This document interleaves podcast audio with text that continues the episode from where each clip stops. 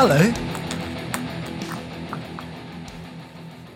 You hear that? Yummy. That's the sound of commitment, my friend. That's the sound of an endorsement waiting to happen. That is the sound of Dark Arts Coffee, which I offered to you as you walked in the door and you turned it down.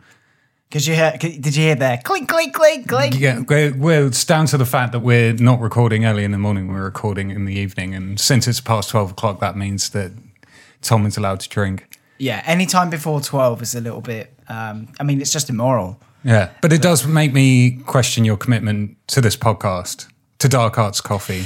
Speaking of commitment to this podcast, hang on a second. Speaking of commitment to this podcast, do we know what scheduling is? Have we got that far yet? No. Well, we tried it, but then we realised that we're just such busy individuals. We've got a lot of things to do. We tried it.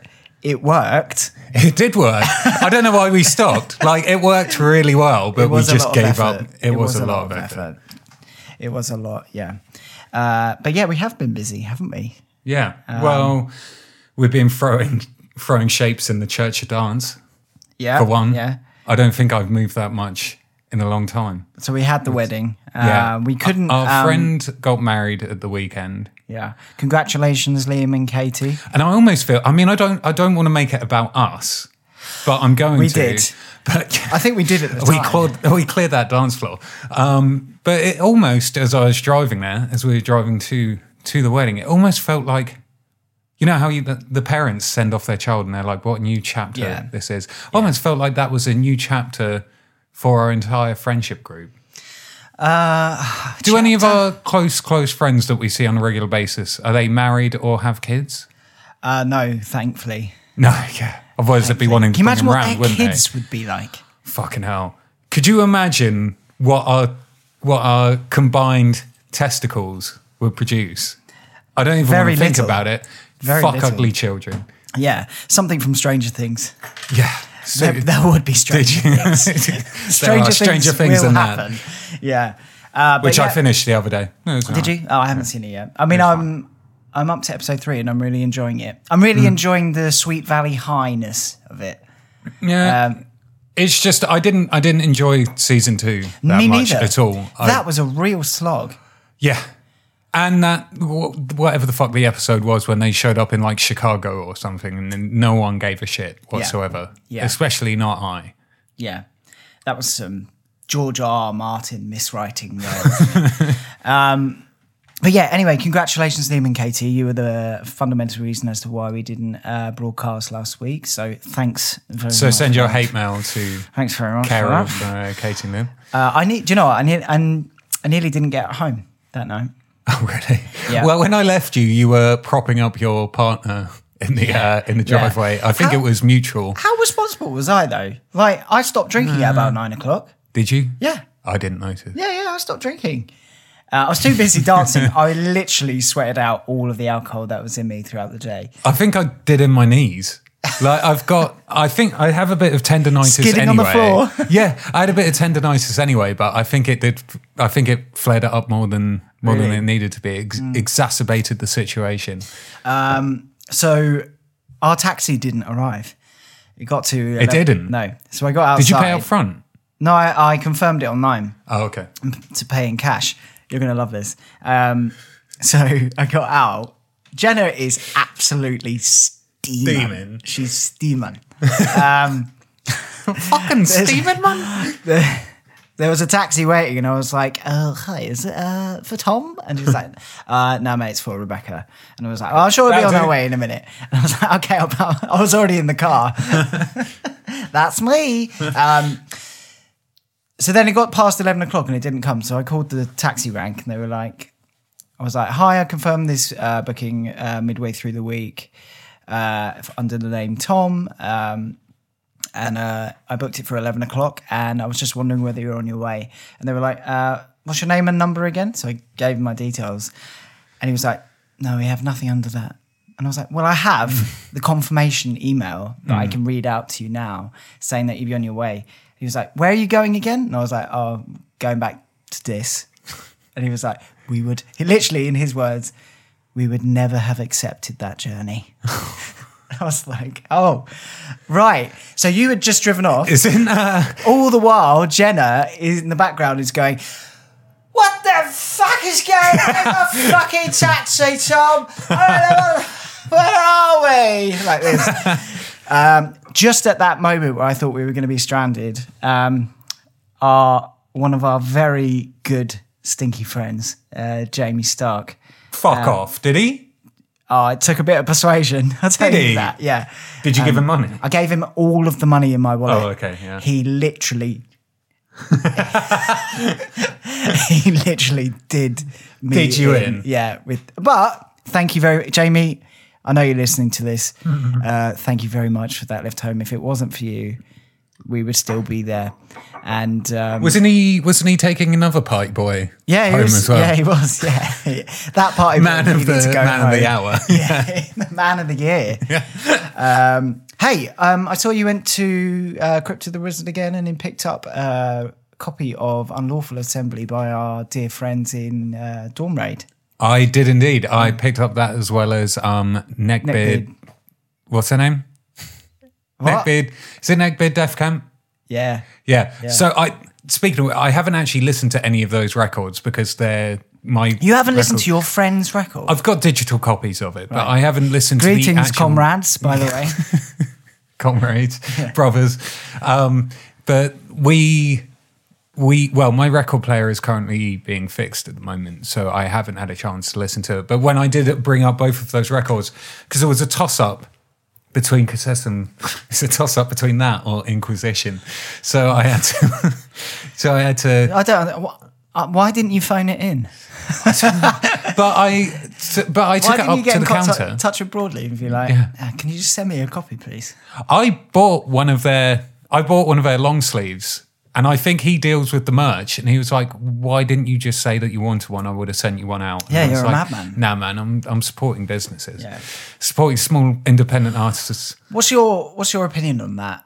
Do you, like, in terms of, like, in-band swapping and, like, merch swaps and... We've done that in the past, right? It's fine. It's a bit different. It depends on whether your band is big enough. Not necessarily big enough. Yeah, it is big enough. Whether your band is big enough to have enough merch that you know that you're going to sell enough to then be able to pay back what you already owe, not bothered about profit, or you're just merch swapping merch that you didn't pay for, one particular member of my band, who then just gives it out to merch swap with other bands, and then Muggins here is the one who paid for it all himself, which is the scenario that did happen on one of my last tours, which is when I paid for all the T-shirts to get printed up. And the agreement was all the money first comes back to me, and then any profit gets shared equally between the band members, because that's how we do it. Socialism. In communist Russia. Yeah. But however, the fucking Paris Hilton fucking... metal socialite in my band at the time, which just like, yeah, everyone have a t-shirt. A t-shirt. And I was like, they were people who were willing to pay for it, but that was just a girl who you wanted to impress. But hey, man, so, maybe that's even more communist than what you're trying to, like, push on people. We live in a neoliberal society, and I will be fucking damned. We don't live in a neoliberal society. I will be damned, sir. You shut your mouth. If someone's going to take my hard-earned money away from me, it's supply and demand. They demand it, I supply it for free, apparently. Yeah. I remember a show that we did years ago at the Black Heart. And I think, what were we playing with? Is it Glasses? Yeah. Do you remember that band? Did they ever play in the UK? Blackened Hardcore. I fucking hate that. Something like along the lines of that. It was like crusty. Yeah, they were good. It's like crusty. Yeah, the singer married the guitarist from Black Breath. Yeah, I got particularly drunk that night. Oh, that's a fucking surprise! You look so surprised. I got drunk that night. I shit myself. And just beforehand, I cried in her arms. Just beforehand, I was like, "Hey, really?" I was like, pretty blown away that night by their performance. It was really fucking good. And I was just like, hey. It's all right, they're not bad anymore. You can talk shit on them if you want. Do you want to swap some merch? Can I have some of your merch? And she was like, yeah, it's fine. We'll deal with it at the end. By the end of the show, I was quite drunk. So I went up to her again and I was like, hey, you ready to give me a T-shirt? What, are you dribbling as well? I'm surprised I can even... I woke up in the T-shirt. I was like, oh, well, clearly it worked. Well, it was all worth the embarrassment then. Yeah, that band. That band's clearly worth all the embarrassment. Also, the polar opposite thing could happen. If your band is dog shit and no one likes them, give away all the merch that you can. Otherwise, you're going to be sitting on that stock for a very long time. It's like when you make music free on Bandcamp. Like, pay what you want. Like, your band is shit. People might as well just have it to listen to. Like, do you hear that, Tom York? He's talking to you. He's not talking to you. You're amazing. Thanks for listening. Right, let's talk about what's going on. Yeah, you begin. I want you to begin. Okay, fine. Very, very quickly. Have you heard about this whole, is it John Joseph and Watain? Oh, what, talking shit on... funny, on Watain. Yeah, I mean, I love John Joseph anyway. Yeah, he's fucking hilarious. Yeah, I follow him religiously on Instagram and he is incredibly entertaining. But Cro-Mags are one of the greatest of all time. So yeah. And the story is... just like a cherry on top for them, like a lovely little inside little footnote for that. If they did a bio of Cro-Mags, it wouldn't even make it into the chapter. It would just be a footnote. So I told the guy to Watain to not fucking sit next to me and covered in like animal blood. Fucking so funny. Yeah. I mean, I wouldn't want to fuck with John Joseph. Dog. Yeah, I wouldn't want to fuck with John Joseph. No. Even when he's making that fucking... Is that the only chair? You're not fucking sitting next to me, dog. Even when he's making that 5-layer deep vegan lasagna, I don't want to fuck with John Joseph. Yeah. I'm playing craps right here. He's going to smack you with a spatula. There's two things you know right now, Jack and shit, and Jack left town. I love that. Anyway, let's talk about actual real news. Important things that really matter. Important things, yeah. Have you heard about I Hate God? No, I haven't. This is really gnarly. So I Hate God were forced to cancel their performance on July the 7th in Guadalajara in Mexico. Well done. Fuck it. Yeah. Mike Seatown is better than me at pronouncing black metal things, and this is just a Mexican thing. It's not even black metal. So after drummer Aaron Hill was attacked with a knife and robbed, he was assaulted by three men and a woman near the venue they were scheduled to play, which was the Foro Independencia. According to informador.mx, I don't know, just because it sounds like conquistador kind of like. So Hill, according to Club Mexicano, according to Mezcal Limited, so Hill chose to walk to the venue prior to the show because the band's hotel was nearby, and I think they'd been like traveling around all day. Along the way, he was confronted by four people who attacked him. He suffered a 5-centimeter gash on his left side from the knife, and his belongings were taken. But apparently, he's doing fine at the moment. However, what I found quite interesting was the show's promoters' response to this incident. The promotion team was Show No Mercy, and they made a statement on Facebook regarding the incident. It goes like this. It says, today, as Aaron Hill walked down to the venue, he suffered a robbery.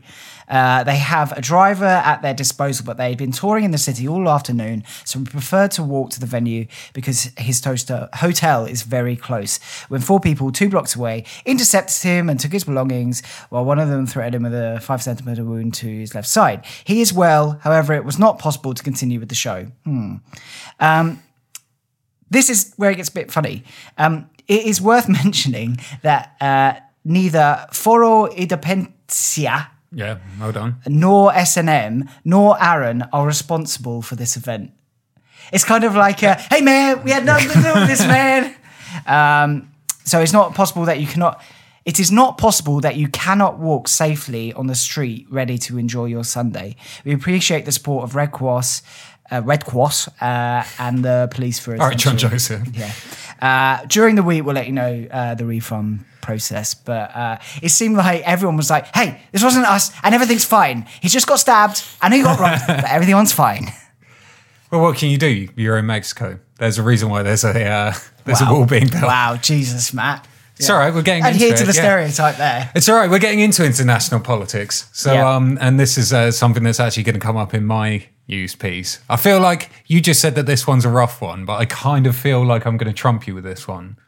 Okay. Trump and Mexico being the opportune words. How high is that wall you're going to be building right now for me to try and penetrate? Just volley over. Yeah. For me, I have to talk about... Are you familiar with the band Confess? I'm familiar with the weird lawsuit thingy that's going on with Confess, but no, I don't know the full details. I'm sure you do. So members of Iranian band Confess have been sentenced to 14 plus years in an Iranian prison and 74 lashes for playing heavy metal. Jesus Christ. Do we really want to comment on that? Other countries, no, like... No, I don't want to comment on that. The Iranian... Well, start thinking up some jokes now because we've got to lighten the mood on this one. The Iranian metal duo made up of Nikan Khosravi and Arash... Perfect.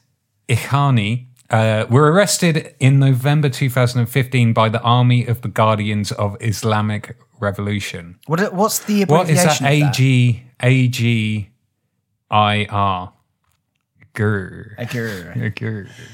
The funny side of metal, the funny side, boys. At the time, they were charged with blasphemy, advertising against the system, running an illegal and underground band. Record label promoting music considered to be satanic, writing anti-religious lyrics, and granting interviews to forbidden foreign radio stations. Forbidden radio stations. Like us. We should get them on. Like no, the we X-Files. Don't want, because it'll go up to 100 lashings if they get on. God. This is just horrible. It's all right. We'll power through this one. So in 2017, they were able to make bail, paying $30,000 each. Wow. Yeah, and a good amount. Following this, the two musicians fled around and ended up getting asylum in Norway. So if you're going to get it somewhere. Yeah, fucking Hellfest. Yeah. That's where they went first. Sanctuary. This is really shit. They say After releasing new music and Breaking My Silence in Turkey in 2018, different organisations who support artists who are in danger stepped in. After a few months, I got invited to come and live in Norway as a political refugee with artistic scholarship.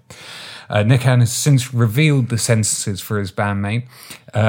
Khosravi was sentenced to 12 and a half years in prison and 74 lashes, and Ikhani...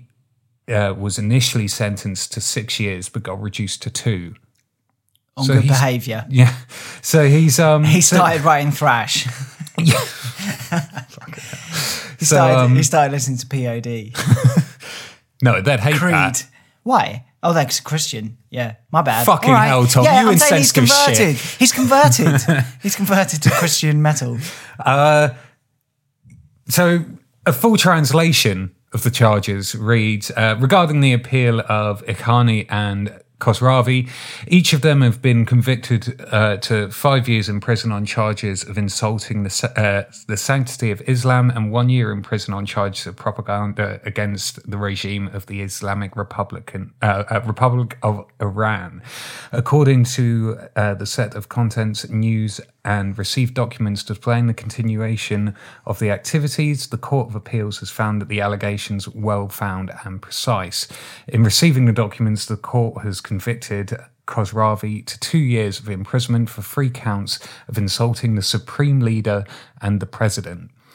He's been sentenced to 6 months of imprisonment and 74 lashes for allegedly disturbing public opinion through the production of music containing anti-regime lyrics and insulting content, and for participating in interviews with the opposition media. The accusation of attempting to leak. You're right. No, this goes on a bit. At the opposition media, like The accusation of attempting to leave the country has also been confirmed by the court. In this regard, Khosravi has been convicted to 4 years of imprisonment. Regarding Ahani, the appeals court, by reviewing the contents of the case and considering his role in the production of content in the music group named Confess and his activity in the group during the trial, suspended 4 years for his 6 years of imprisonment and confirmed 2 years of conviction.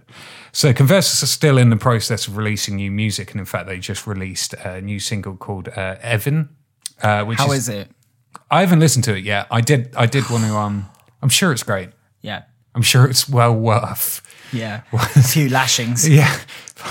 And it's named after the prison where they were held after their initial. Really? Yeah. But the band will soon to be releasing a new album entitled Revenge at All Costs. So, I mean, it's a brutal, brutal piece of news. And I can't wait until we do a show or a couple of shows on censorship and metal. Yeah. Because it is so, I mean, in a very perverse way, it's very interesting, isn't it? Yeah. And I read the comment section on all of this and it was absolutely disgusting. I'm not going to reiterate anything that was, said. It wasn't particularly nice, if you can imagine, on... no devil horn emojis? No. But, I mean, yeah, we are not in any position to talk about the... We're not Team America World Police, so we're not going to step in and comment on anything like this. I just think it's worth bringing it to people's attention. Yeah. Because obviously people in metal, it's not a white male-centric form of art. It can come from many, many different backgrounds. And unfortunately, a lot of those backgrounds can be restrictive and can be... Yeah. It is a shame. Yeah. Let's try and lighten the mood. Have we got any more jokes? No, well, we do have a very, very... particular joke that seems to be sort of a running joke for us now. Here we go. I didn't want to bring it up, but I couldn't help myself. Okay. And I know it's been a while now since it happened, but let's talk about that big fucking joke, Manowar. You bit. Fucker. I tried to keep these guys out of the podcast this week. I was going to talk about Manowar, but... Can't help it. Yeah, but they're back. You've got Varg and you've got Manowar. You either need to get a jar where I actually have to give you money to stop talking about these shit people, or... You just got to let it happen. If anything, these guys are the patron saints of the podcast. Yeah. We are trying to find an endorsement. Imagine that. We are endorsed by Manowar, and that's why we talk about it. Or are we endorsing Manowar? Both. Yeah. Go listen to Manowar. Listen to how shit all lineups of Manowar. Yeah. Okay, so let's talk about some proverbial shit throwing from Manowar. I'm sure you've heard about this, right? Recently. Yeah. Yeah. I can't not talk about it. Because it's so outrageous. So the band was scheduled to perform at Hellfest alongside Kiss, Tool and Slipknot before cancelling at the last minute. So to quote the band, the initial statement released to justify this cancellation was that Hellfest promoters obstructed efforts to put on the epic show we had promised. However, rumour has it that due to local ordinance prohibitions, Manowar were not allowed to play as loud as what they wanted and were also unhappy with the size of the stage. However... Were they playing main stage? Yeah. However, following this rumour, a second statement was then released by Manowar, putting the blame directly back on the festival promoters regarding the Hellfest cancellation. So it said, our performance at Hellfest scheduled for June 21st, 2019. They fucking wish. 2019 was not cancelled by the band. It was cancelled by the Hellfest organisers in their announcement that appeared on their website. In the days prior to Hellfest, Switzerland, Greece and Bulgaria all witnessed our massive production that brought the Kingdom of Steel to life. We brought it to Hellfest because we came to play. We thought to give our fans the performance we promised last year at Hellfest, but we will not be pushed around by the Hellfest promoters who chose not to honour their contractual obligations and think they can do wrong to us and to our fans. Those of you who have requested information regarding ticket refunds for the whole festival. Hellfest ticket refunds should contact the outlet where you purchased your ticket or Hellfest organised. We are currently seeking every legal remedy available to us by law. They're going to appear on Judge Judy. There's no doubt. They're flying the promoters from France. You just go, what the fuck? Shit. Also, firstly, the Kingdom of Steel to life. Well, we all like nicknames, don't we? Yeah. These guys are on another level. Yeah, they are on another level, and I back them 100%. Yeah, I think you're just denying yourself, Tom. You're the backer. You're denying yourself the glory. No. The blood and the glory. I don't know what you're talking about.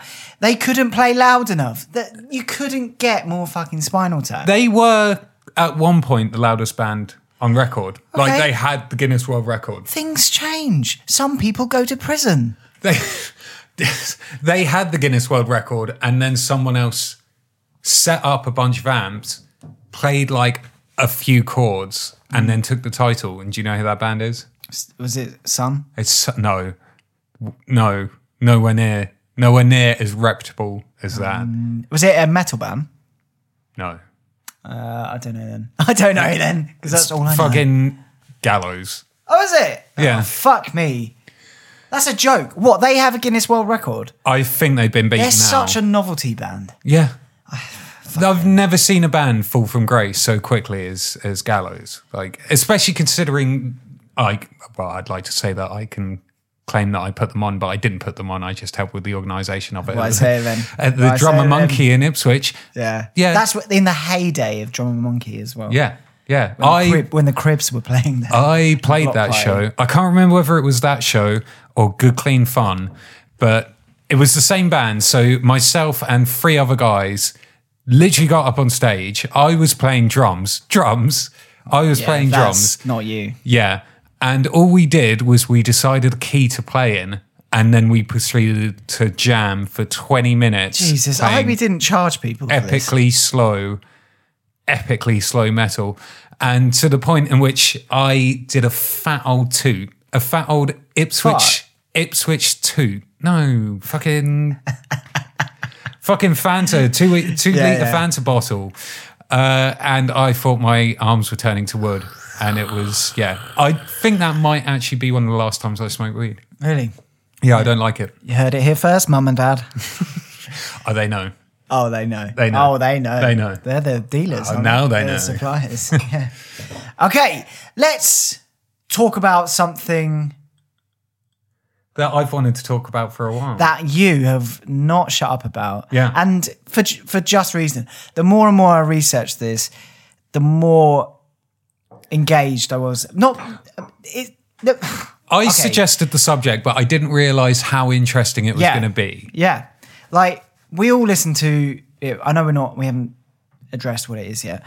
We all have listened to the classics. Yeah. And we all know a certain amount. And what I've realised from doing the research for this particular show is that I will never stop learning about this particular period of metal. What is your one biggest takeaway from this?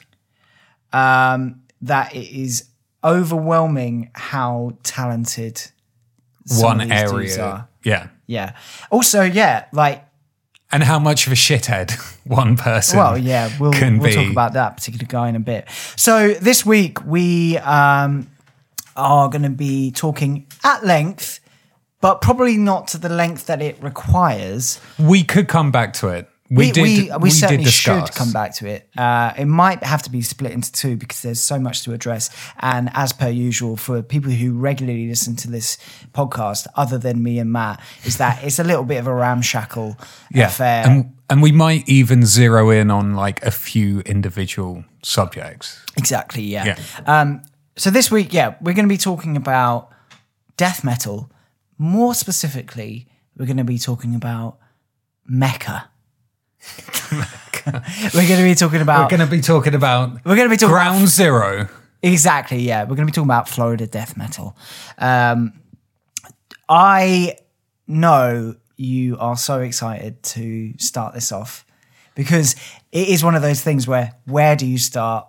Let's start from the beginning. Yeah. Well, where do you start? Well, I mean, Florida is the only place that I've ever been to in America. Have you been to America? I've never been to America. So I've only ever been there once, and it was to Florida, and it was to Orlando, and it wasn't to check out the metal scene, it was to check out Disneyland. And I was about 10 years old. Yeah. And even at that point, I realized that Florida is a fucked up place. Yeah. Like, I think it has quite the reputation of just being absolutely mental, especially considering like the stereotype of American food. I particularly remember having a baguette in which the filling was 3 times thicker than the baguette that was around it, and it was just layers and layers and layers and layers of processed cheese. Unbelievable. And it was disgusting. Have you ever played the Florida Man game? Not sure. So played Slender Man, is it? No, it's better. So go into Google, type your... What, now? Yeah, go into Google. Now? Yeah. Oh, wow. Go into Google... Type your birthday. I just get up at Safari and you hear, oh God. Type your birth date. Was it Florida Man game? Just type in Florida Man. No, I've got it. No, just type in Florida Man. It. No, you just need to type in Florida Man, okay, and then your birth date. Oh, and then my birthday. Yeah. Okay. Listen to what I'm saying, Tom. I've got it. Okay. 1st of the 10th.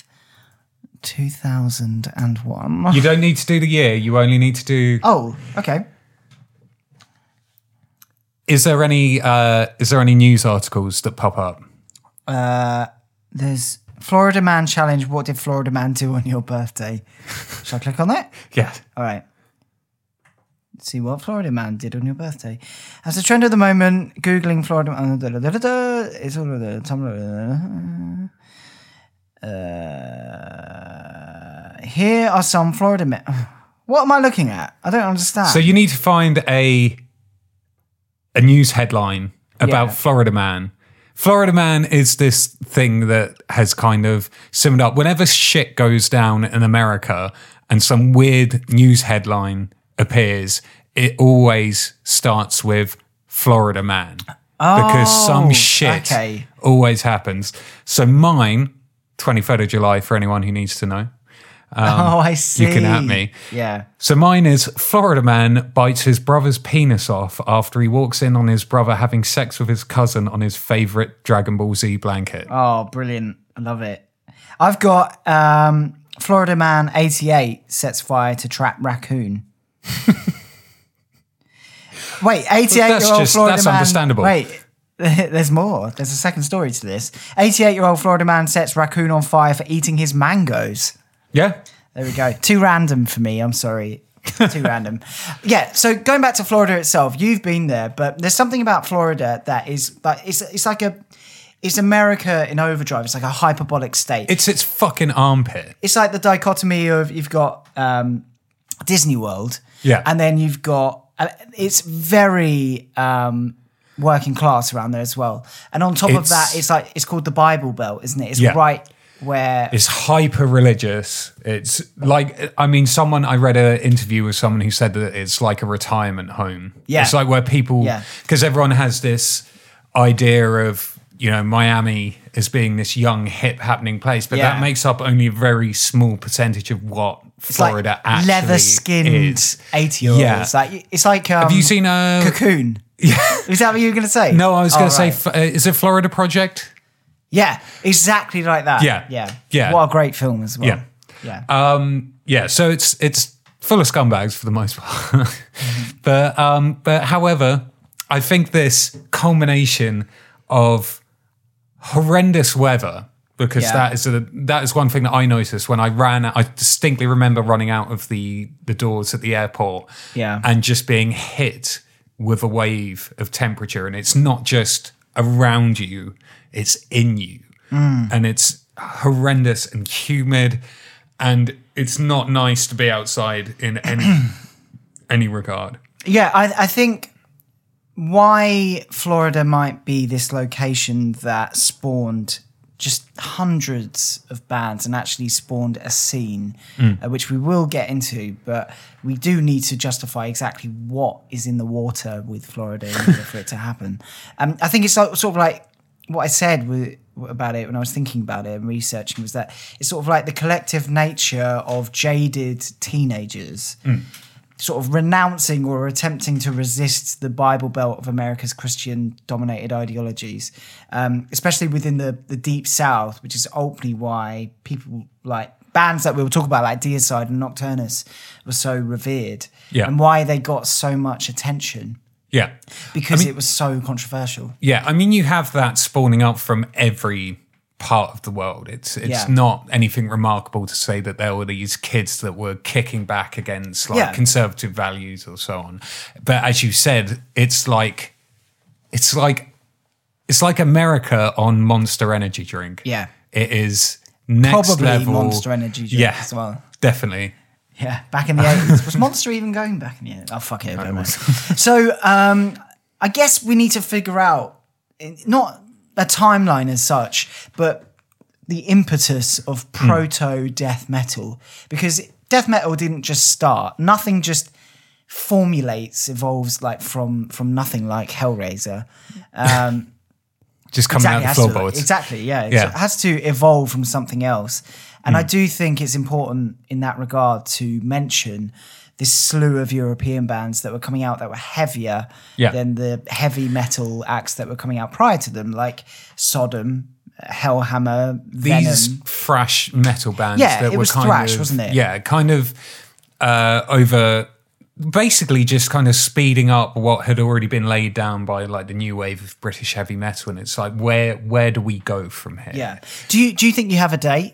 Do you think you have a date that could say this is where it started? I did have an article. But I actually, it was one of the notes that I deleted out of it because it was on this day, death metal was created. And it was also... But that's so subjective. I mean, the thing is that death metal has, like what we're saying... Yeah. It's evolved, but apparently on that day also was the day that Coldplay released their first demo. So you know what, in the '80s, yin and the yang. No, just on that day, on a different year. Oh right, so that date was wrong. Yeah. Then. So they consider kind of, I think, Death's first EP. What? Oh, Mantas. Yeah, at Mantas. That point they would have been called Mantas. Yeah.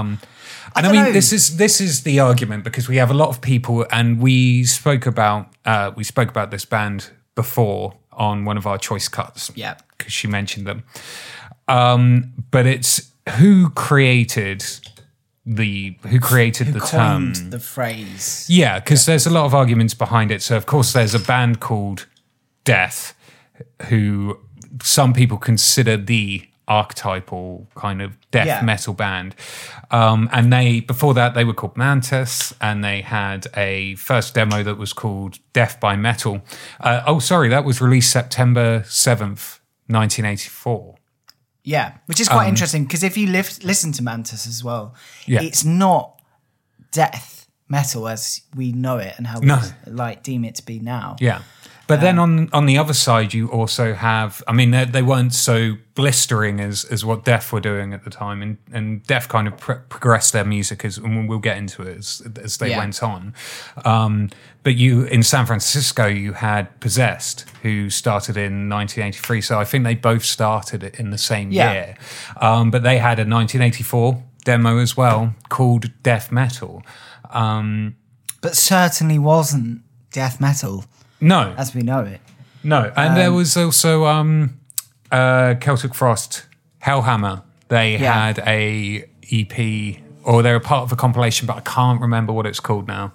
I should have this written down. But this scene kind of, I guess the ground zero is Tampa, Florida. Yeah. That is kind of considered where the genesis of all this happened. I think so. I would say, though, that Around Tampa as well, there's sort of Tarpon Springs, because there's traditional metal bands that played in the area that influenced the kids that were coming up, like Mantas and some people that we'll talk about. Nasty but bands Savage. Like Nasty Savage. Have you ever listened to Nasty Savage? I listened to them just before you came round. How good is Nasty Savage? They're really good. I'm going to have to give them a bit more time. In fact, I spent so long listening to a multitude of different death metal records over the week that I didn't actually get to check out. Yeah. Like, to the extent that I would have wished these two bands that we're just going to mention now. But I probably will go back to it because they're not death metal. No, they're not. And they're not, you wouldn't even kind of draw a line between that and death metal. I think they're pretty thrash. Yeah. I think with a bit of Robert Halford mixed in. Yeah. There. I think it's less to do with their sound. I mean, obviously because they're metal, they had an influence on these bands, but it's more to do with what they indicated to these bands, that it's not their just stage performance. Yeah, and it's not just milling about. They managed to get signed to quite a large record label and expand out of it. Yeah. And they were like, a lot of these bands were like, this is our way out of here. So someone who we'll be referring to quite a lot in the future, I do want to bring up a quote that he had about Nasty Savage. Glenn Benton of Deicide. World's greatest man. He said of Ronnie Galletti, who was the singer for Nasty Savage, Ronnie Galletti used to have all these TV sets on stage that he'd smash. And I remember putting my fist through some of them. Talk about a show. The guy used to roll around in the glass from the TVs. And one night I saw his old lady pulling broken glass out of his back after the gig. And I thought, holy shit, this is the real deal. Is that when he got his obsession with pain and suffering? And I mean, we're going to get into him and his obsession with body mutilation. Yeah. And apparently, it's not even just he does it repeatedly. Yeah, like I thought it was a one and done, and just kind of oh, I'm going to regret that now. Yeah. But no, he's still all about it, and he does it. Yeah. You know that scene from Naked Gun where Leslie Nielsen wipes off the birthmark of Gorbachev's head? Yeah, yeah. I thought that was going to be the same with Glenn Benton. It's just drawn on. Yeah. So one man in particular, if you don't mind me sort of segueing into this part, that is, for the most part, regarded as the godfather. I absolutely do not mind you talking about this man, because I think I've developed something for him. Yeah, we've all been crushing on him quite hard over the past week. Matthew's erotic fan fiction of this individual. So we're obviously talking about the late great Chuck Schuldiner, who, as I said, is widely regarded as being the true founder. He might not have been the founder actually, but he certainly was the innovator for death metal. He defined certain characteristics. Yeah. And what's interesting about him is that he was an avid record collector, and he used to listen to a lot of European bands like Demon Eyes, Sortilege, H-Bomb, Torch, Trance, and Picture. And as well as sort of the German stuff, like, as we said, Sodom, listen to Creator and Destruction. And that's what helped shape his sound and how he approached it. But according to many people, he wasn't a copycat whatsoever. He was very unique, his playing style and also his vocal projection, which developed from earlier records into his kind of later, because one of the characteristics of death metal that everyone kind of thinks is the main, apart from say like blast beats and trill picking, the main thing is the vocals. So the vocals are always considered to be this low death growl. Yeah.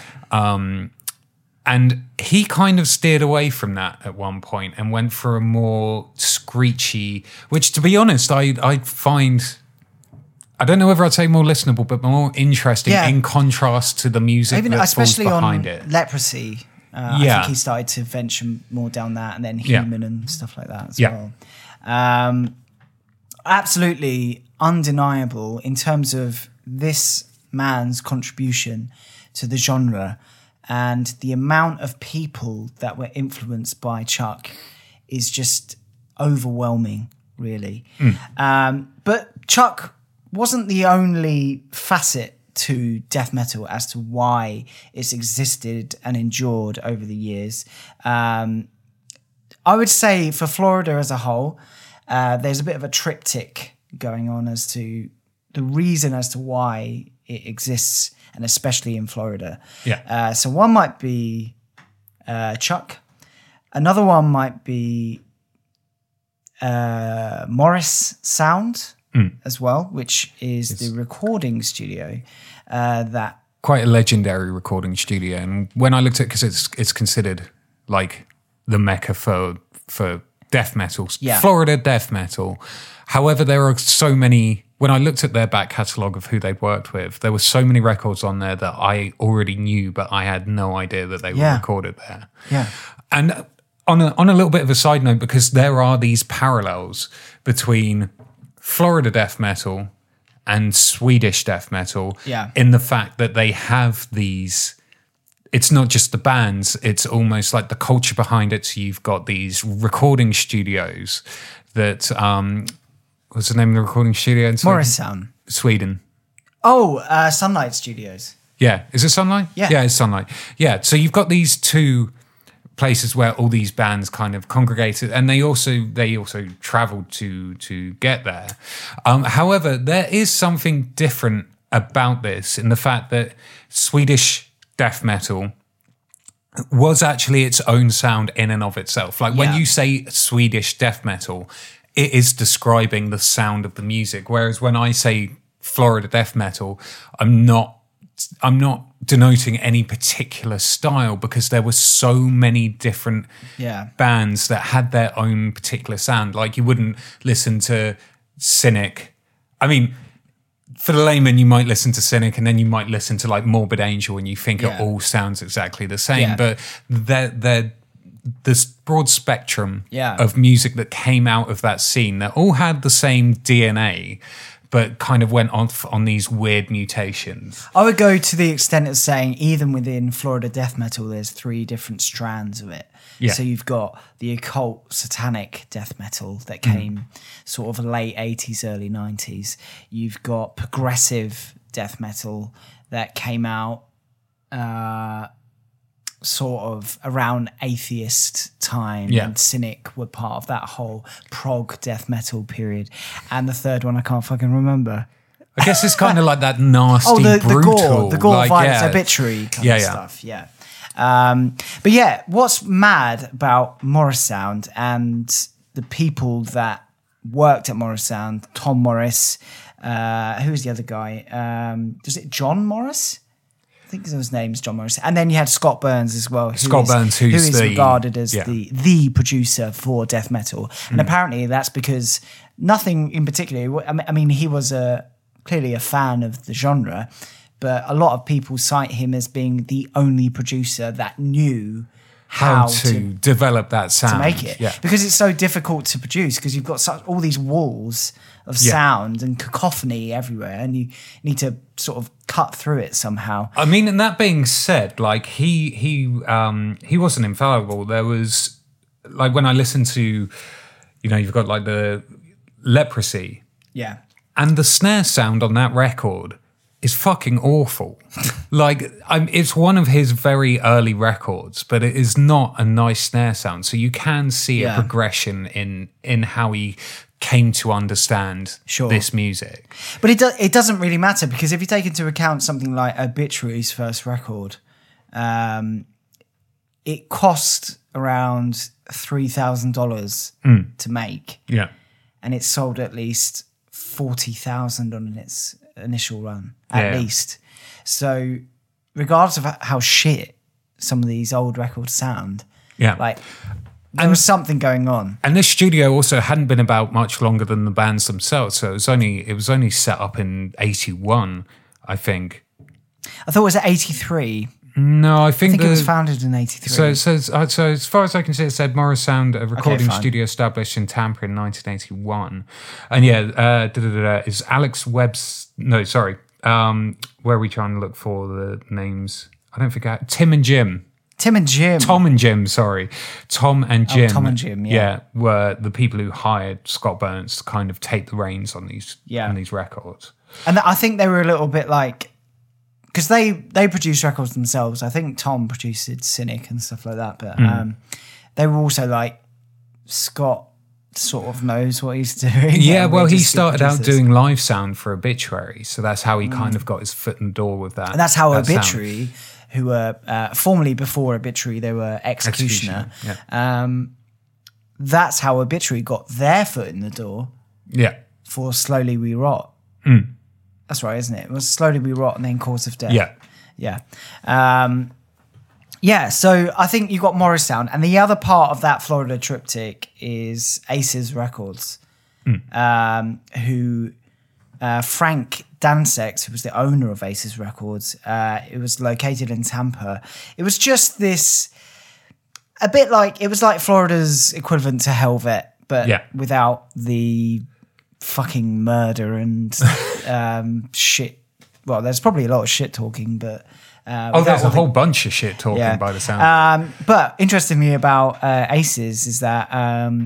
James Murphy, who was ex-Obituary and Death, and David Vincent of Morbid Angel, they both worked at Aces. And sadly, Frank passed away in 2015. So quite recently. C'est la vie. Yeah. But I mean, they got into this... especially with Scott Burns, he kind of got onto the world stage with, following producing a couple of records for Obituary, he ended up doing Sepultura's Beneath the Remains, which I think had... Not Floridian, but... No, but Florida, worth mentioning because they were... I'd probably say Sepultura were probably a lot more renowned than any of these bands at that kind of time, do you reckon? I don't know. Not at the time. They wouldn't have been a renowned band at the time. Do you reckon? No, I don't. I'm just trying to think of... Beneath the Remains, I don't think so. It's a very early record for them. Yeah, but I think that they did quite well for themselves at the beginning. But if you look at bands like Cannibal Corpse, what was Cannibal Corpse called before Cannibal Corpse? I don't know. Yeah, I don't know, because when did Beneath the Remains come out? Was it 89? 89, yeah, and it was on Roadrunner. Yeah. I don't know, because Morbid Angel... But Sepultura has a bit of a history with Florida death metal. Yeah. Mainly for the fact that Obituary managed to fleece some of the artwork for Cause of Death. It was that artwork was originally supposed to be for a Sepultura record. It fits a lot better for Obituary. Yeah, than it does. Yeah. Yeah, for sure. Please continue.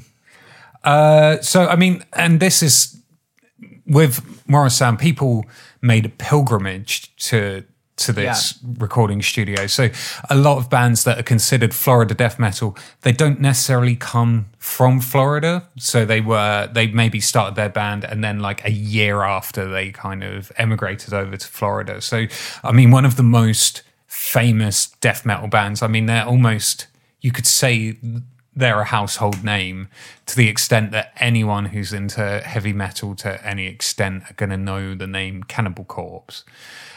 So Cannibal Corpse, they originally started in Buffalo in New York, but after a year of being together, they ended up being in, I think they moved to Tampa in about 1994. So this is quite late in the day. Quite late. No, are you sure? I thought they came out earlier than that. No, didn't move to Tampa until 1994. Because they are regarded as a Florida death metal band, but... Yes, so they moved in 1994, yet they recorded their debut in Florida in 1990, Eaten Back to Life. Yeah, which is, I mean, as a record go, it's fine. I'm not a fan of Cannibal Corpse, to be honest. It's not something that resonates with me. I like them in Ace Ventura. Well, yeah, I mean, yeah, that's, and obviously, Jim Carrey really likes his. He fucking loves Cannibal Corpse. It's ridiculous. I think what we're trying to talk about here in some kind of misguided way is that everyone was drawn to Florida. Yeah. And like be it because, flies to shit. Exactly. Yes. And there would be a shitload of flies because of how hot it is. Not because of, not just, it's not solely because of one thing. Like it's not because solely because of Morris sound, despite the fact that if you want your death metal record to sound good, it's probably best to go to Morris sound. It's not just because of the weather, but I think one of the fundamental things is Florida, especially all of the bands that were coming out there were getting signed like instantly. It didn't matter what you fucking sounded like. Like it was the hot ticket. Like, it seemed like if you want to make it in a metal band and you want to ride the wave, fucking go to Florida. It was this. Signed. It was this sweet spot between the kind of early thrash metal bands and moving into the 90s when black metal became in vogue because of the Notorious element. But like everyone says that black metal's kind of like the most vicious and kind of almost distasteful. Yeah. But I would say some of the antics of the death metal bands weren't much better. Oh. I'd probably say black metal are like nerds that got out of hand. Yeah. Whereas death metals are like jocks that got out of hand. They're pretty fucking gnarly. Yeah. They're pretty scary dudes. Like, in fact, what I took away from this, actually, a lot of it when I was... Because obviously, as we said, that there's lots of different strains of death metal all coming out of it. Almost felt a bit like The Breakfast Club. Like, you have, like, the one guy who's, like, the jock dude, and then you have the one geeky dude, and then you have the one kind of, like, aloof guy. So for me... Know, just from you saying that, I know who you're talking about. So you've got the fucking garbage pail kid... who's like Cannibal Corpse. Then you've got the fucking nerds who is like atheist and cynic. Yeah. And atheist especially. Like cynic, if they were embodiment of a person, cynic would get bullied and I'd feel bad for them. They'd have broken glasses tied up. And I'd feel bad for them. Dude, cynic and atheist are fucking amazing. But I usually hate technical. Atheist. But atheist are like the nerds who deserve to get beaten. No, they do not. Like, they deserve a bit of a pounding. No, they're like the nerds that in a fight, the guy that respects them gives them a bat in a fist fight. I think they're just the guys who go nuts. I think they're just the guys who stand behind everyone else and go, yeah, man.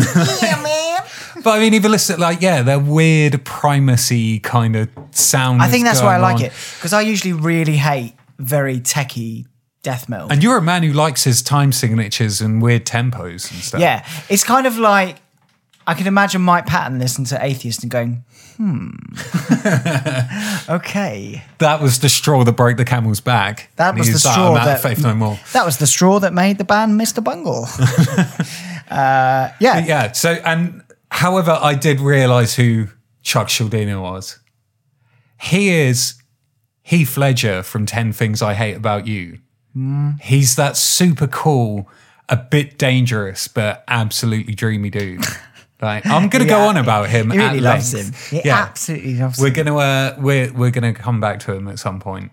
Yeah, we're definitely going to talk about him at length. He deserves it, and that means that we can put some strings in the background whenever Matt talks and he hears birds. Are they like... Are they like sad strings or are they like sexy strings? Can you have sexy strings? It's more sexy brass, strings? Isn't it? Thongs. G string? Yeah. What's interesting to note as well, before we go into some of the banjo string. Key... Yeah, thank you. Before we go into the cheese string, into key players and some of the controversies is the club scene. I very quickly touch on the club scene for Florida. It wasn't that great.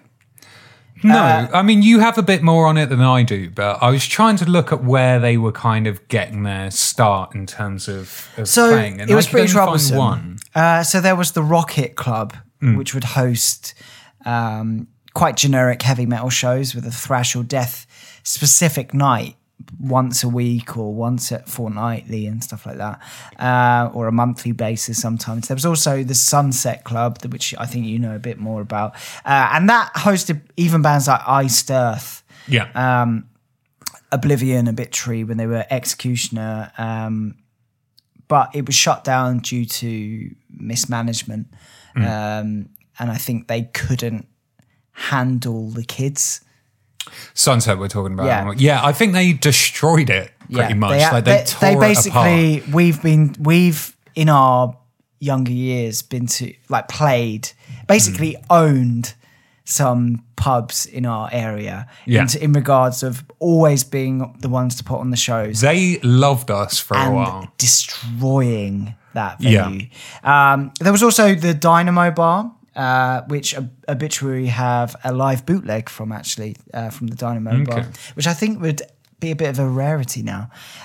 So Richard Christie of Death said, around the country, not a lot of people knew about death metal, so some promoters would book death metal bands opening up for popular nationwide acts. When I was in Public Assassin, we got booked to open for Molly Hatchet in Springfield, Missouri. We went up to do a sound check and the club owner goes, I'll pay you guys $100 not to play. We were like, screw that. We're going to open for Molly Hatchet. Well, the question is, how much would have they got paid to play? Exactly. Yeah. So I need to know what the stakes were and how like, so I didn't even know who Molly Hatchet were before I read that. Yeah. And I ended up I thought Molly Hatchet was a, like a country singer, flogging Molly, like a Dolly Parton kind of thing, but no, they're a terrible dad rock band. Yeah, and there was also the Brass Mug, which I think really did stick up for the kids at the time, but it wasn't great because a lot of promoters couldn't handle the mosh, couldn't handle the pit, they couldn't handle drunken kids listening to music that wasn't really kind of universally known. Yeah. So they didn't know what they were supporting in a venue. And the people that own the venue probably were like, what the fuck is going on as well? So it's not as if Florida had a thriving club scene. They had to do what they had to kind of get out of that scene as well. Like, because even though it was kind of self-supporting. I mean, you must have seen a couple of the videos of, like, there's a video of Morbid Angel playing in, because I know that a lot of shows that they ended up playing were like back garden shows and shows in people's garages and stuff. And a lot of their, apparently at one point there was these, almost like a self-storage thing / car park. Yeah, it looked fucking great. Yeah, like all these orange doors, like just going down the like this. Everyone's got their plaques saying Morbid Angel, Iced Earth. That must have been insane. I would have absolutely have loved to have, and I mean, to an extent, you do kind of get that. Like in London, there have been to a couple of practice rooms where you go there, and I remember looking on the floor, and there was a multi-plug socket with sixth written on it, and I was like, Jesus. "Oh, sixth! I haven't heard of them in a long time. They're not relevant." We practice with Orange Goblin, don't we? Yeah, we have practiced in the same practice room as Orange Goblin, and also the Horrors. Currently, we practice in the same studio as the Horrors. Yeah. So I mean, you do have that, but not to the extent that this was, where it's just like, it's not Obituary. They're almost walking outside and having barbecues with each other. That's like how buddy it was, and I mean, to be honest, like a lot of those places had to have been cold, like, because when you look at it, there's no windows. It's just tiny, dark, little rooms. Yeah. And to be honest, they were probably in there because it was probably nice to be inside than it was to be outside, just given how disgusting. Yeah, just how disgusting and clammy it would have been outside. But I mean, it was around. So they ended up kind of expanding outside of Florida after a while. I know. So Morbid Angel kind of, it's widely acknowledged that they have the best-selling death metal album of all time, and that was 1993's album Covenant. I think that was, wait, I think it's 127,000 records crazy. In the United States. It's crazy. Yeah, and Yeah, and Cannibal Corpse becoming more well-known. So they were kind of going out to these weird places. Can I just say as well, I don't know why. Covenant's fine. Yeah, but it's... Yeah, it's a weird kind of melting pot that suddenly came to... I think it's probably that whole, what we were talking about, satanic panic and death scare of the music. They needed something to come out from all of the propaganda and all of the hearsay about all of this stuff. Something needed to come out and say, this is what it is, and this is what the mainstream kids are going to listen to and absorb. And this is basically, you get the crux of the idea from that. But Covenant isn't like... Yeah, a lot of these bands do kind of degrade in terms of quality as they go along. I think the only band that I listen to, so from my limited knowledge of all of these bands and how many records of them that I've listened to, I think the only band that came out on top in terms of their music actually getting better, at least for me, is probably Death. Death, yeah. I was glad you said that. Obituary, I must admit. I really like Back from the Dead. I really like it. And I also think... Because it sounds like a hardcore record. Yeah, and their recent live record that they released is just fucking amazing. I can't remember which album it is, but there's an album that begins with a song called Redneck Stomp, and you can't really get... You can't really, yeah. Can't not stomp. But I mean, you can't not stomp. Yeah, but the scene was really crazy and kind of slightly getting out of hand. I mean, our favourite man in the entire world, Glenn Benton, had this to say on the shows and the kind of conduct of the individuals that was going on. He said there was a lot of violence, and I had a good time with it. He said, I was into the whole making of the armor thing. Oh yeah, let's stop for a second. So of course. So a lot of these bands actually, they didn't look particularly metal. Like, what for one thing, Chuck Schuldiner was kind of almost against that over-masculine kind of thing. He was kind of above it. He was a spiritual guy. Yeah. Whereas obviously you had... guys in Morbid Angel wearing their leather jackets. But Glenn Benton is the one man who took it a step further. I will get back to this quote, but I think that we do need to address Glenn Benton as an individual. Glenn Benton is the lead singer... Of the band Deicide. Yeah. I'm going to put the cards on the table, and I'm going to say early, very, very early Deicide is fine. It's cool. But they are the most cookie-cutter, vanilla... Yeah, it's because they can't play very well. And I'm going to say, and that's probably going to piss some people off, and they realised they couldn't match Death. They couldn't match Morbid Angel. They couldn't match Cynic or Atheist or anything like that. So they had to go with a gimmick. Yeah. And the gimmick is essentially Glenn Benton.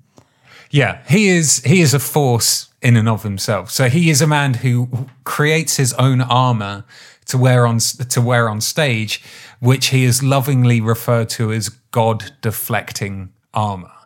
Fucking answers on a postcard. Not only that, but we made some mention of this particular physical characteristic of him, is the fact that he has an inverted cross branded into his forehead. I mean, don't we all? Yeah. In some way.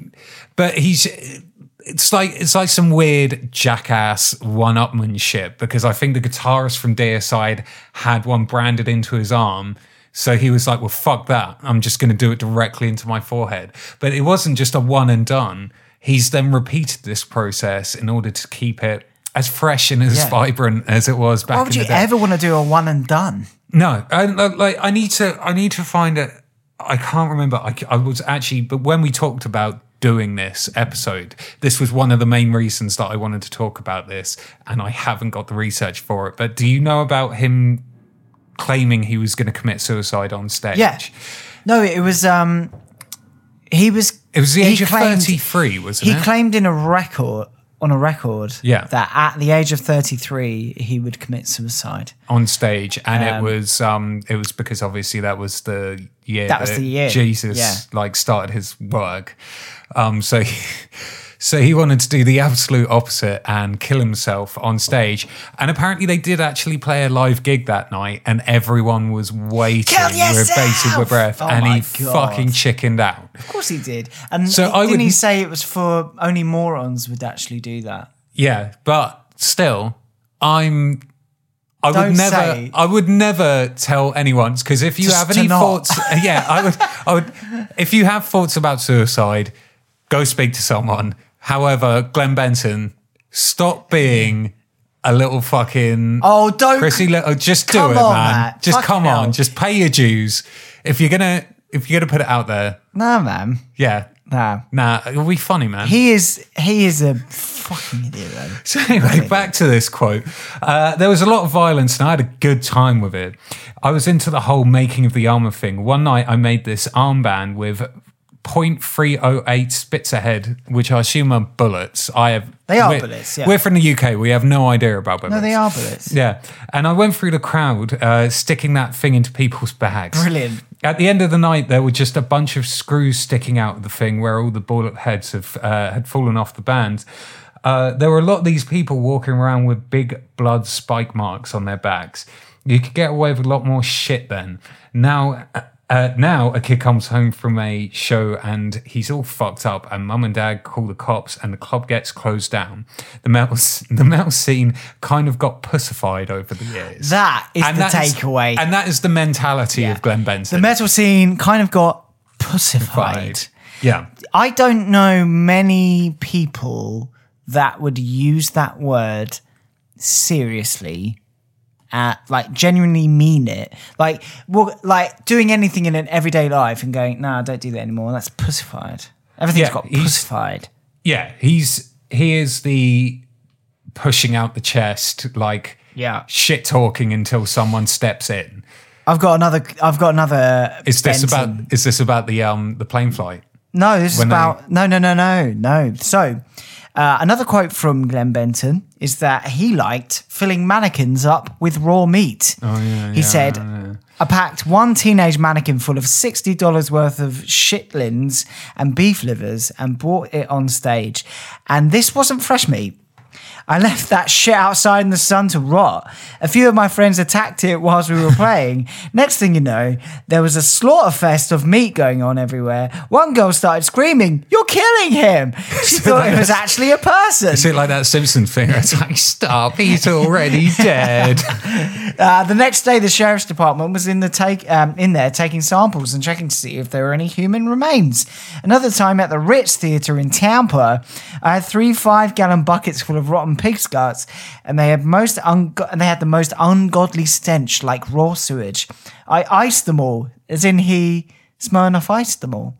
I iced them all down before the gig, and I remember dumping them on this one kid, and he just collapsed from being so hot. After that, the health department started sending people to my shows, so I had to tone that shit down. And finally, just before you interject, I found out this little nugget of information about Deicide. The CIA actually used Deicide's sort of mid-period work as a tool for torture and brainwashing. Wasn't that the whole thing that they were using that in the Middle East, but it was Metallica or something? They were using that as apparently a means Deicide to interrogate. Was, definitely there as well. Mm. Yeah. Well, I think I could sit through. Could I sit through? It depends what era Metallica we're talking about. Oh right, I thought about Deicide. The first Deicide record. I really like it. It's fine. It's absolutely fine. They are probably the least remarkable band, apart from maybe the vocals, purely for the fact that the double-tracked vocals kind of gave it its own... The low-high register is quite... But that's completely lost on stage because they can't do that. Yeah.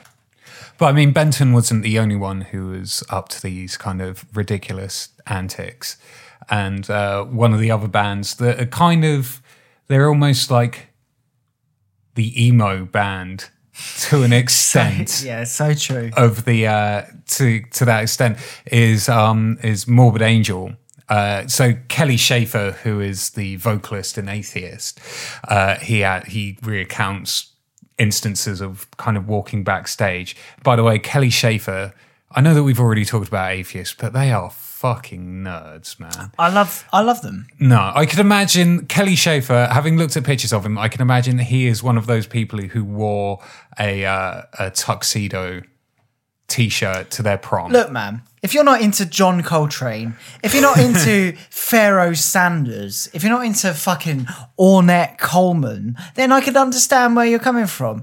But, you know, we all are into Pharoah Sanders and Ornette Coleman. So, fuck you. Atheists are sick. Fuck you, man. So he says, I remember walking backstage in the early days and seeing the guys from Morbid Angel sitting around a chalice and cutting themselves and bleeding into the cup. I thought, that's fucking nuts. We play crazy music, but I don't roll nuts like that.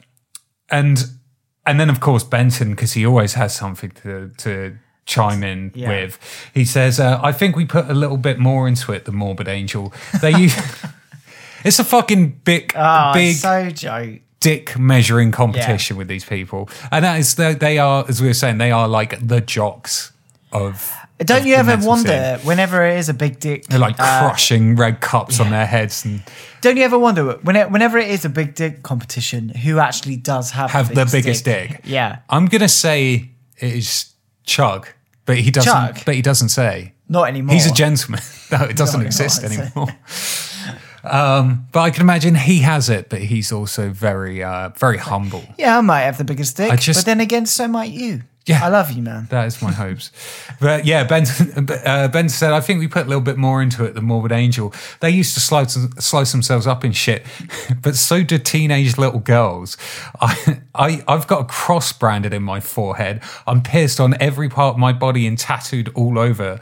Yeah, I was into the whole pain thing, but to sit there and slice myself up, I wasn't interested in that shit. And he almost goes to the point of, because he ended up having like a little bit of a beef with Morbid Angel, to the point where they almost... Oh, they were on a plane. Yeah, they almost got into a fight. So he said, I didn't really see them as competition. I just saw it as someone who was shit-talking and was about to get pounded. He is the worst. Pound those pussies, Glenn. Yeah, I think if anyone was talking shit, I think it was probably Glenn Benson. But after a confrontation at an airport that came to an end, we got on a plane with them and I went, hey, man, what the fuck is this shit about? And there was an about face. Oh, we didn't say any of that, man. But we have some mutual friends and shit, so we know what was said. And I was like, okay, you know what? If you want to take it to the next level, we're ready. Fuck. We made peace after that and realised we were all on the same team. So stupid. So yeah. So I think my big takeaway from this is I love Chuck and I fucking hate Glenn. Yeah.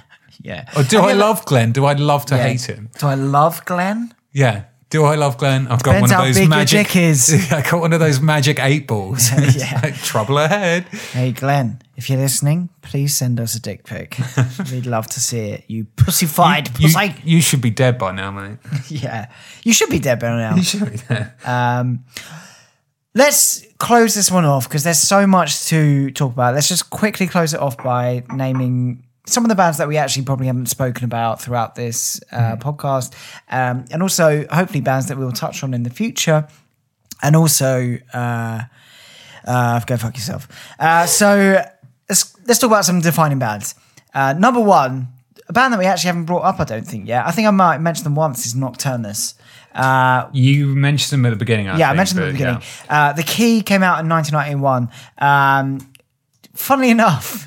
I think with Nocturnus, it also included former Incubus guitarist Gino Marino. I did not know that. Yeah. Very synth-laden death metal. And if any death metal bands are listening to this, like current death metal bands, please, I'm begging you, the keyboard is a perfect instrument. Okay? Just reintroduce it back into your music. Okay? I could get behind it. Yeah.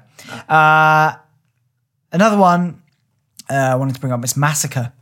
From Beyond came out in 1991. So despite its sort of rotating roster of band members, including members of Death, members' output, whilst very slim, I think it was like only 3 studio albums, their debut and third entry really do remain benchmarks in death metal. I absolutely love Massacre.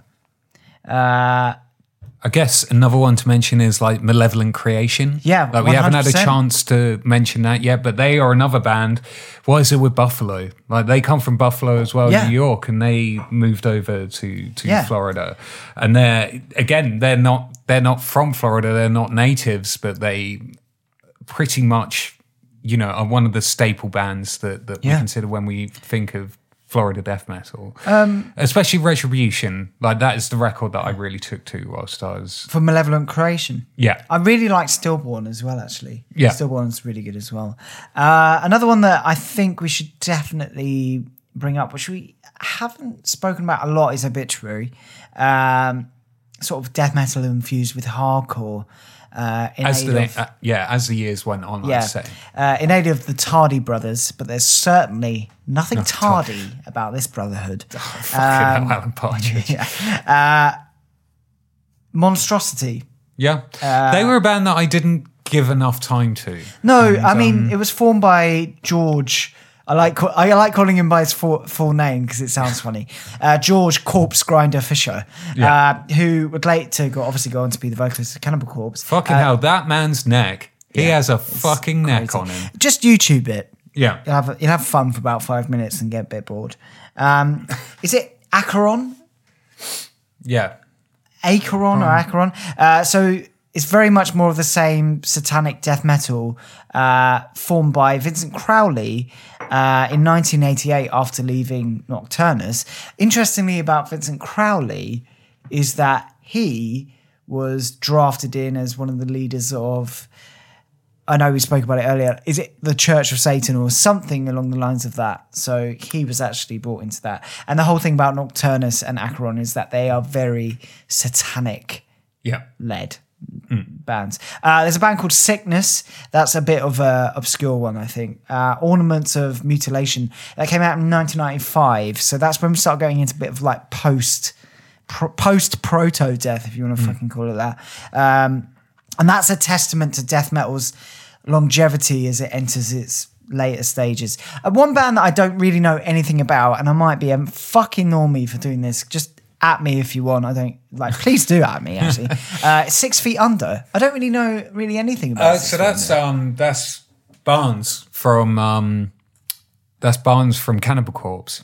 Okay. So he was the original singer for Cannibal Corpse before Webster stepped. Am I getting this round the wrong way? Webster's the current singer of Cannibal Corpse with the crazy neck. Yeah. Yeah. Yeah. No. No, sorry, George. Fisher. Sorry, yeah, Fisher is the one with the crazy neck. I think. Wait, yeah. So Chris Barnes was the original singer for Cannibal Corpse, but after a while he kind of branched off to 6 feet Under, and I don't think there was any because there's quite a lot of.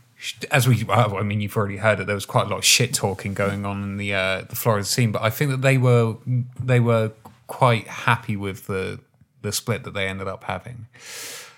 Yeah. I assume so. And then there's Hate Eternal, but that's for another day. Yeah, all of that stuff, like it's continued. And it's progressed and it's moved on from where it is right now. Yeah, and just to kind of like almost finish off. We mentioned it before in terms of bands that kind of their quality declined over the years. The one that didn't is certainly Death. And for me, having listened to records like Leprosy, I'd probably still say that my favourite record by them is their final record, which is the Sound of Perseverance. And I think that's... It feels like... I think the reason why... I enjoy it so much as it feels like the record that Chuck was always striving to create. I think Chuck was always open to do some cynic and atheist, helping him out. Yeah. They showed him stuff and so he sort of took it on board. And because they had a bit of a revolving door of musicians. So Chuck was always the main driver of the band and they had different people coming in and out. And to be honest, I think it's quite a lot of it is people couldn't keep up with him because he was so creative and he was so inventive with what he was. It's kind of like what is it, Brian Rogers? Who's the guy from Beach Boys? Brian, our mate Brian. Yeah. Who didn't even want to go on tour. The same thing happened with Death. There's a very good film about that. With John Cusack. Yeah. Paul Dano and Joel Cusack. Yeah. John Cusack. Matt, your cat's up. I think that's a sign that it's... That's a sign that we need to get the fuck out of here. Yeah. So, I mean, all worthwhile bands are worth checking. So, of course... We just spent an hour and a half talking about it, so you might as well do some research of your own. So where can people find us, Tom? Can you get this cat to fuck off? Okay, so you can find us on... We haven't done this in a while. You've forgotten. Yeah, I know. You can find us on iTunes at X and Ferris, the Heavy Metal Podcast. You can find us on SoundCloud at X and Ferris, the Heavy Metal Podcast. You can find us on Instagram at X and Ferris, a Heavy Metal Podcast. You can find us on Facebook, X and Ferris, a Heavy Metal Podcast. You can email us at xinferrispodcast@gmail.com. Yep. We really do want to hear from you. We do more choice cuts, which is our segment that is supposed to be weekly, where we show new music and music that we've been listening to. If you guys want to send us demos of your stuff, we will definitely listen to it. If it is good enough, or even if it's fucking terrible, we will probably air it. So, or if you have any Chuck Schuldiner erotic fan fiction, we can trade. Yes, please. Yeah. Is there anything else that people can find us on? I realised that there's a lot of podcast platforms that you can actually find X and Ferris, the Heavy Metal Podcast, on now. You just have to type it in, and we will be there. Yeah. Anything else? Spring cleaning kind of stuff?